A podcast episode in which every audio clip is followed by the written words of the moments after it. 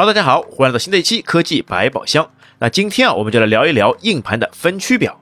那问题来了，那分区和分区表一样吗？那首先啊，给出答案。那分区和分区表呢是两个不同的概念。那我们之前呢就有聊过一期关于格式化硬盘的节目，那其中呢就有涉及到分区。那像适合用于 Windows 的 NTFS，那用于 Mac 系统的 HFS，那还要用于通用格式的 EXFAT 等等。那这些呢，我们只需要使用磁盘工具，简单的格式化成相应的分区就可以了。那它的作用呢，就像是一个渗水的容器。但如果在一个大容量的硬盘里分了两个区，或者是在硬盘里安装了操作系统，那么就来到了今天的话题——分区表。那分区表顾名思义啊，就是记录着硬盘里所有分区信息的文件。那它的作用呢，就是告诉启动系统，那需要加载硬盘的哪块部分，到哪里去找相应的文件。那所以说，这个分区表呢，就像是一个指引你去拿正确渗水容器的人。那抛开物理组成部分来说的话呢，磁盘哦就是一个地址序列。那这个序列呢，是从零到 n 减一为止。那一般呢，我们将这些地址啊称为逻辑块地址，也就是 LBA。那每块呢都是五百一十二 B。那分区表呢就可以告诉操作系统，那磁盘的分区呢有几个？那从哪里开始到哪里结束？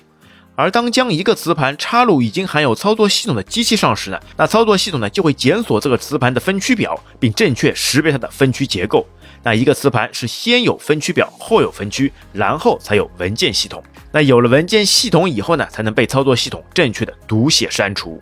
那所以也就是说，如果分区表损坏，那么硬盘呢就会无法加载，那硬盘里的信息呢自然也就无法读取。那通常的做法呢，就只能重新格式化硬盘，修复分区表，然后继续使用。那分区表的损坏，大多数啊都是由于硬盘正在读写信息时呢突然断电所引起。但也正像前面说的，由于分区表呢是在硬盘的头部，那其实呢真正的内容可能并没有损坏。那所以啊也就有了一些使用数据恢复软件恢复数据的可行性办法。那只需要呢把正确的分区表信息修复，那或者呢是直接通过全盘扫描的方式，那绕过分区表而直接读取后面分区里的数据。那这些呢都是从技术层面来说，但是我们要做的呢还是要保护好硬盘，那尽量不要呢在读写时候呢乐插拔。那硬盘的分区表格式呢目前主要有两种，那分别是 MBR 分区表和 GUID 分区表。那两种分区表的主要区别呢，就是在支持的分区数量上面。那前者呢，仅支持四个主要分区，而后者呢，则可以扩展到超过一百二十八个。而且前者呢，主要用于 Windows 系统，后者用于 Mac OS 系统。那首先我们来说第一个 MBR。那 MBR 呢，即 Master Bottle Record。那位置呢，在磁盘的第一个逻辑扇区，即 LBA 零。那因为啊，一个逻辑扇区呢，只能有五百一十二个字节。那用于 MBR 分区表的字节呢，就只能使用六十四 B。那因为啊，其他的空间呢，都已被启动代码所占据。那六十四 B 的空间呢，平分一下，就是每个扇区呢，只会占用十六 B。那由于空间问题啊，磁盘呢，也就变得捉襟见肘、寸土寸金了。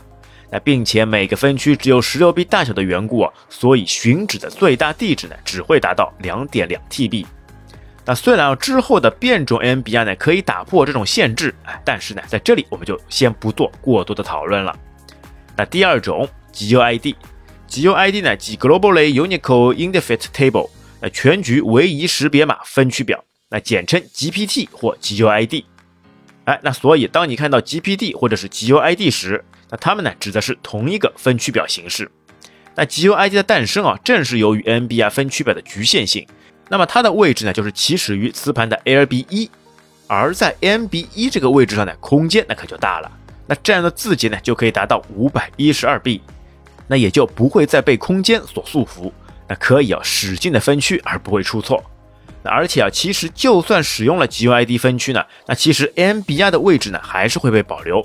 那只不过呢，里面呢没有任何的信息。那操作系统引导的时候呢，就会直接跳过 LBA 零的位置，直接去运行 LB 一里面的 GUID 代码了。那所以啊，也就是说，如果可以使用到 GUID 分区的，那尽量使用 GUID。那毕竟呢，它对于现在的硬盘来说几乎没有限制。好，亲爱的听友，你快去看看你现在使用的硬盘到底是什么分区表格式吧。好，那本期节目就到这边，感谢大家收听，我们下期再会，拜拜。